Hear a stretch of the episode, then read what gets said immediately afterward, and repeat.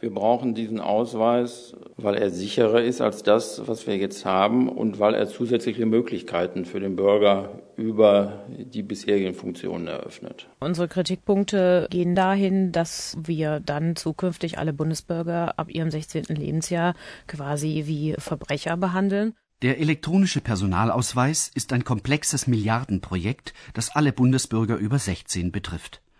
Doch obwohl das umstrittene Hightech-Dokument schon im kommenden Jahr unters Volk gebracht werden soll, will das Bundesinnenministerium erst in den kommenden Wochen ein Grobkonzept für den elektronischen Personalausweis vorstellen. Denn im Herbst schon will das Bundesinnenministerium den neuen Ausweis in einem Feldversuch testen. Der elektronische Personalausweis wird groß sein wie eine EC-Karte und einen Funkchip enthalten. Auf ihm gespeichert werden, neben den bekannten Personendaten, ein digitales Gesichtsbild und zwei digitale Fingerabdrücke, wahrscheinlich die der Zeigefinger. Außerdem enthält der Chip ein digitales Zertifikat. Mit dessen Hilfe soll sich der Ausweisinhaber auch im Internet eindeutig identifizieren können. Falls gewünscht, dürfen sich die Bundesbürger darüber hinaus eine digitale Signatur auf ihren Ausweis laden. Dann könnten sie Dokumente, etwa im Internet, digital und gerichtsfest unterschreiben. Zwei Fingerabdrücke und ein Gesichtsbild. Diese biometrischen Merkmale sind es, die das neue Personaldokument zum Politikum machen. Schon auf dem neuen Reisepass sind digitalisierte Fingerabdrücke und Gesichtsbilder gespeichert. Doch der Pass ist freiwillig, ein Personalausweis dagegen Pflicht. Jeder Bundesbürger ab 16 Jahre müsste für den elektronischen Personalausweis seine Fingerabdrücke hinterlassen. Und die Problematik besteht natürlich darin, dass wenn der Fingerabdruck in einer guten Qualität als, als Datum, also als digitale Information aufgenommen wird, dass er dann natürlich eventuell missbraucht werden kann. Konstanze Kurz, Informatikerin an der Humboldt-Universität und Sprecherin des Chaos Computer Clubs. Das heißt, man kann sich natürlich so was überlegen wie fremde Fingerabdrücke, die man an Tatorten hinterlässt. Also da ist einfach deshalb eine Problematik, wenn man eben nicht wie bei einem Passwort oder bei einer PIN-Nummer diese Datum wieder los wird, sondern das klebt an einem Menschen. Geraten Sie also einmal in falsche Hände, hat man ein Problem und zwar lebenslang. Voraussetzung für solche Szenarien ist aber, dass die Fingerabdrücke aller Deutschen in einer Datenbank gespeichert werden. Denn nur dann ließen sich irgendwo gefundene Fingerabdrücke einer Person mit Namen und Vornamen zuordnen. Genau eine solche Speicherung der biometrischen Daten sei jedoch nicht geplant, sagt Hans-Bernhard Beuys, Staatssekretär im Bundesinnenministerium und IT-Beauftragter der Bundesregierung Fingerabdrücke und Gesichtsbild auf dem Chip sollten lediglich verglichen werden mit Finger und Gesicht des Menschen, der den Ausweis vorlegt. Daher würden Fingerabdrücke und Gesichtsbild nur auf dem Ausweis gespeichert, nirgendwo sonst. Auf die Frage, ob er eine zentrale Speicherung der biometrischen Daten ausschließen könne, antwortet Innenstaatssekretär Beuys Niemand hat das vor und deshalb stellt sich die Frage für uns heute nicht. Also die Regierung hat es nicht vor, denke ich mal, und es ist in den Entwürfen, die wir vorbereiten, nicht vorgesehen. Und das ist, glaube ich, die entscheidende Aussage zu dem Punkt. Datenschützer trauen diesem Versprechen nicht. Schon für den Reisepass hatte die Unionsfraktion eine zentrale Datenbank für Fingerabdrücke und Gesichtsbilder gefordert. Die SPD hatte das seinerzeit verhindert. Doch bei passender Gelegenheit werde der Geist wieder aus der Flasche entweichen, fürchtet der Jurist Wolfgang Wieland, sicherheitspolitischer Sprecher der Grünen im Bundestag. Wenn wir möglicherweise terroristische Aktivitäten auch in der Bundesrepublik erleben, dann müssen wir immer davon ausgehen, dass wir dann wieder eine Situation wie nach dem 11.9. haben, wo die Schubladen aufgemacht werden und wo die Pläne dann ganz schnell in Gesetzesform gegossen werden und umgesetzt werden. Das heißt, dieses Fingerabdruckregister droht. Die Strukturen, in die biometrische Daten leicht einsortiert werden könnten, würden bereits geschaffen, so Wieland. Die Bundesregierung plant ein zentrales Register, in dem alle in Deutschland gemeldeten Menschen erfasst würden, nach derzeitigem Stand unter anderem mit Namen, Familienstand, Hochzeitstag, Waffenschein und Steueridentifikationsnummer. Die biometrischen Daten aus Pässen und Ausweisen sollen nach dem Referentenentwurf des Innenministeriums nicht im zentralen Melderegister gespeichert werden. Noch nicht, fürchtet Wieland. Die Erfahrung mit Mautdaten, Bankkontoabfrage und Telefonüberwachung zeige, ist ein Werkzeug erst einmal in der Welt, wollen es Sicherheitspolitiker für immer mehr Arbeiten einsetzen. Biometrische Daten würden früher oder später zentral gespeichert, vermutet Wieland. Dann wäre eben jeder Bundesbürger als potenziell Krimineller behandelt. Dann wäre eben die Umkehr der Unschuldsvermutung da. Der äh, Bürger wäre nicht mehr grundsätzlich unschuldig, sondern er würde misstrauisch beäugt und man würde schon vorbeugend, er könnte ja Straftäter werden, seine entsprechenden Merkmale speichern. Ein uralter Traum der Kriminalisten. Ich fürchte, er rückt näher und er ist für uns Bürgerrechtler doch eher ein Albtraum. In anderen Ländern ist dieser Albtraum schon fast Realität. Die USA bauen zentrale Register für biometrische Daten auf. Auch die EU will von allen Reisenden solche Daten speichern. Eine Speicherung digitaler Ausweisdaten setzt voraus, dass diese vom Funkchip des Ausweises ausgelesen werden und anschließend entschlüsselt. Wer das darf, ist noch nicht genau festgelegt. Fest steht nach den Planungen des Innenministeriums nur, Fingerabdrücke und Gesichtsbild sollen in keinem Fall quer durchs Internet transportiert werden. Wer die Daten auslesen will, muss den Ausweis in der Hand haben.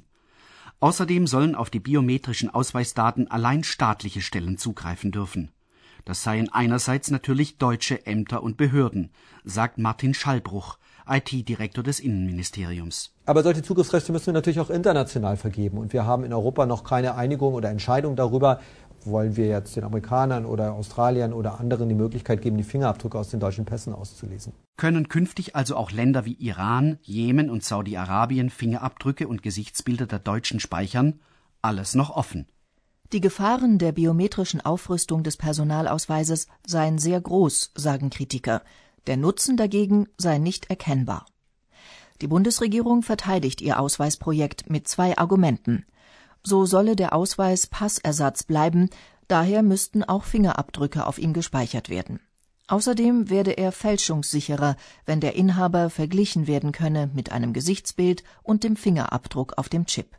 Grünen-Experte Wieland kann dieses zentrale Argument der Bundesregierung nicht überzeugen. Die Zahlen der Verfälschungen oder Verfälschungsversuche sind tatsächlich so gering, dass man nicht sagen kann, dass hier irgendeine Sicherheitslücke besteht. Nach Angaben des Bundeskriminalamtes wurden in den vergangenen sieben Jahren 216 Fälschungsfälle registriert, davon 88 Totalfälschungen.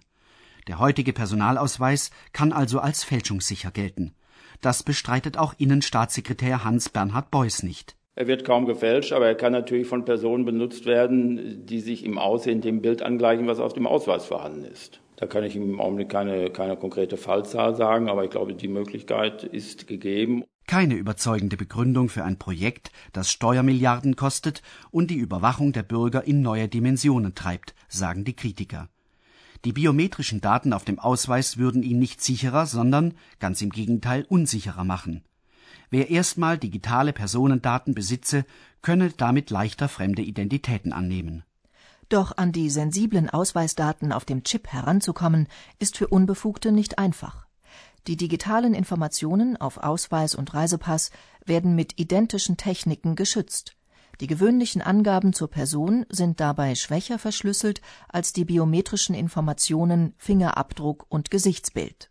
Die Angaben zur Person haben Hacker bereits unbefugt vom Chip abgerufen und entschlüsselt. Dafür müssen sie den Ausweis jedoch in der Hand halten. Im Vorbeigehen sei dieser Datenklau nicht möglich, erläutert das Bundesamt für Sicherheit in der Informationstechnik. Sicherer sind offenbar noch die biometrischen Daten auf dem Chip. Fingerabdruck und Gesichtsbild könne bisher niemand unbefugt auslesen, sagt die Informatikerin Konstanze Kurz vom Chaos Computer Club. Hier hat sich äh, vor allen Dingen das BSI, also das Bundesamt für Sicherheit in der Informationstechnik, sehr stark gemacht für eine starke kryptografische Sicherung. Äh, dennoch muss man natürlich sagen, sie können auch nicht garantieren, dass diese zehn Jahre hält. Technisch soll der elektronische Personalausweis identisch sein mit dem biometrisch aufgerüsteten Reisepass, der seit Ende vergangenen Jahres ausgegeben wird. Doch gerade mit den Fingerabdrücken hat es beim Pass massive Probleme gegeben. Medienberichten zufolge konnte in Meldestellen nicht überprüft werden, ob auch der richtige Fingerabdruck auf dem Ausweis gespeichert wurde. Die Übertragung der biometrischen Daten in die Bundesdruckerei war zudem unsicher Fingerabdrücke und Gesichtsbilder hätten folglich gestohlen werden können. Datenschützer beklagen darüber hinaus, Fingerabdrücke älterer Menschen seien deutlich schlechter als erwartet, so auch die Informatikerin Constanze Kurz. Bisher seien die Wissenschaftler davon ausgegangen, Fingerabdrücke könnten durch Abrieb und Alter erst mit 60 oder 70 Jahren unbrauchbar werden. Aber es hat sich doch herausgestellt, dass es schon ab 45 oder 50 Jahren Probleme gibt. Und man kann sich natürlich vorstellen, wenn erstmal die Infrastruktur an biometrischen Erkennungssystemen dann an den Grenzen steht, dann werden natürlich diese Menschen mit massiven Problemen rechnen müssen. Die Opposition im Bundestag fordert, die Erfahrungen mit dem biometrischen Pass auszuwerten, bevor auch auf dem Ausweis Fingerabdrücke und Gesichtsbild gespeichert werden. Und zwar diesmal von allen Bürgern über 16.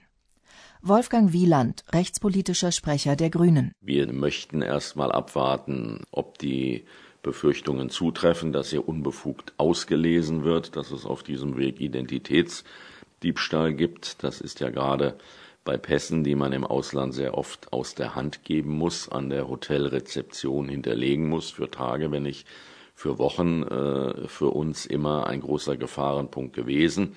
Das heißt, man sollte in Ruhe das erstmal auswerten.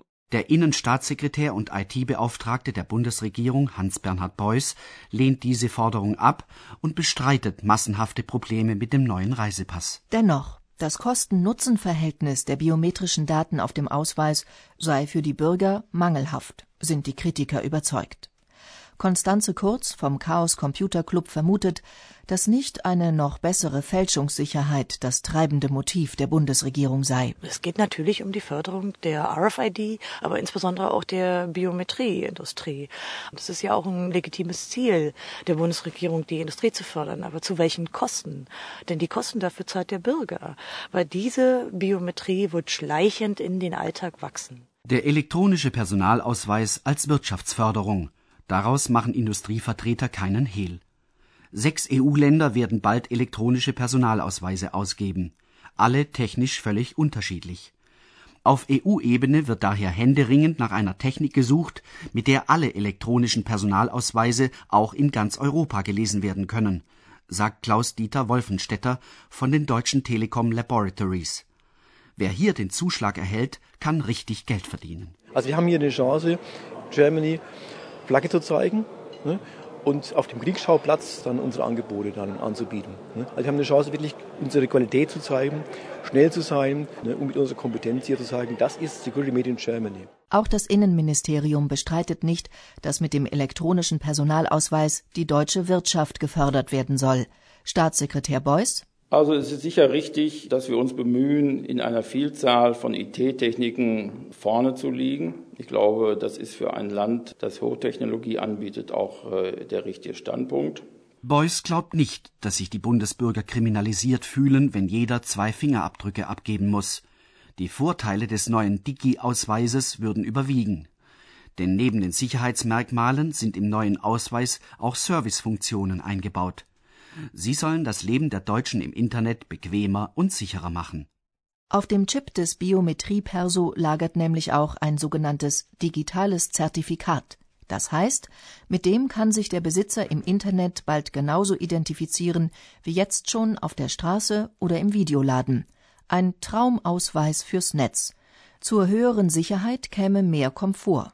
Wer heute im Netz ein Bankkonto eröffnen oder bei Auktionshäusern mitsteigern will, muss ein Papier unterschreiben, zur Post laufen, seinen Ausweis vorlegen und dann einige Tage warten. Auch für viele staatliche Leistungen kommen die Bundesbürger nicht umhin, eine Behörde aufzusuchen und eigenhändig Formulare zu unterschreiben. Mit dem neuen Ausweis sollen viele dieser Dienste übers Internet abgewickelt werden, schnell und sicher. Sein Auto könnte der Bürger wie folgt ummelden. Er surft auf die Webseite seiner örtlichen Zulassungsstelle, wählt den Button Kfz ummelden, hält seinen Ausweis vor ein frisch gekauftes Lesegerät, das an seinen Rechner angeschlossen ist und für knapp 10 Euro zu haben sein soll. Auf dem Computerbildschirm erscheinen die Daten, die seine Zulassungsstelle vom Ausweis abrufen möchte. Ist der Bürger einverstanden, gibt er eine vierstellige PIN ein und die Daten werden übertragen Dank des neuen Ausweises wüssten nicht nur Staat und Online-Händler zuverlässiger als heute, mit wem sie Geschäfte machen.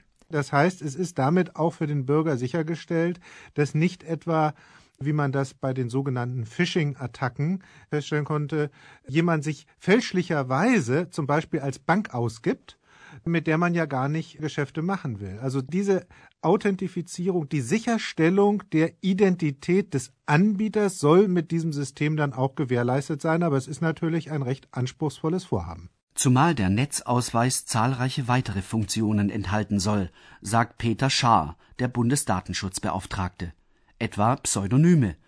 Damit könnten sich Server bei einem Online-Dienst anmelden, ohne ihren Namen preiszugeben.